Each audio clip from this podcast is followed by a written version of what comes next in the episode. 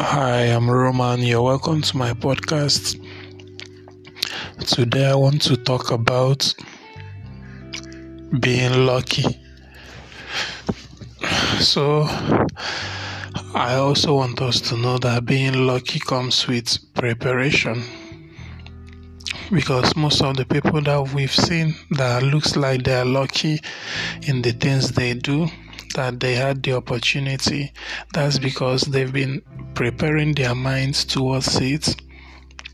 And if your mind is not prepared, if you haven't been able to practice, if it's in sports, for example, or if you haven't been able to be thinking positively about what you want, when your luck comes, you won't be prepared.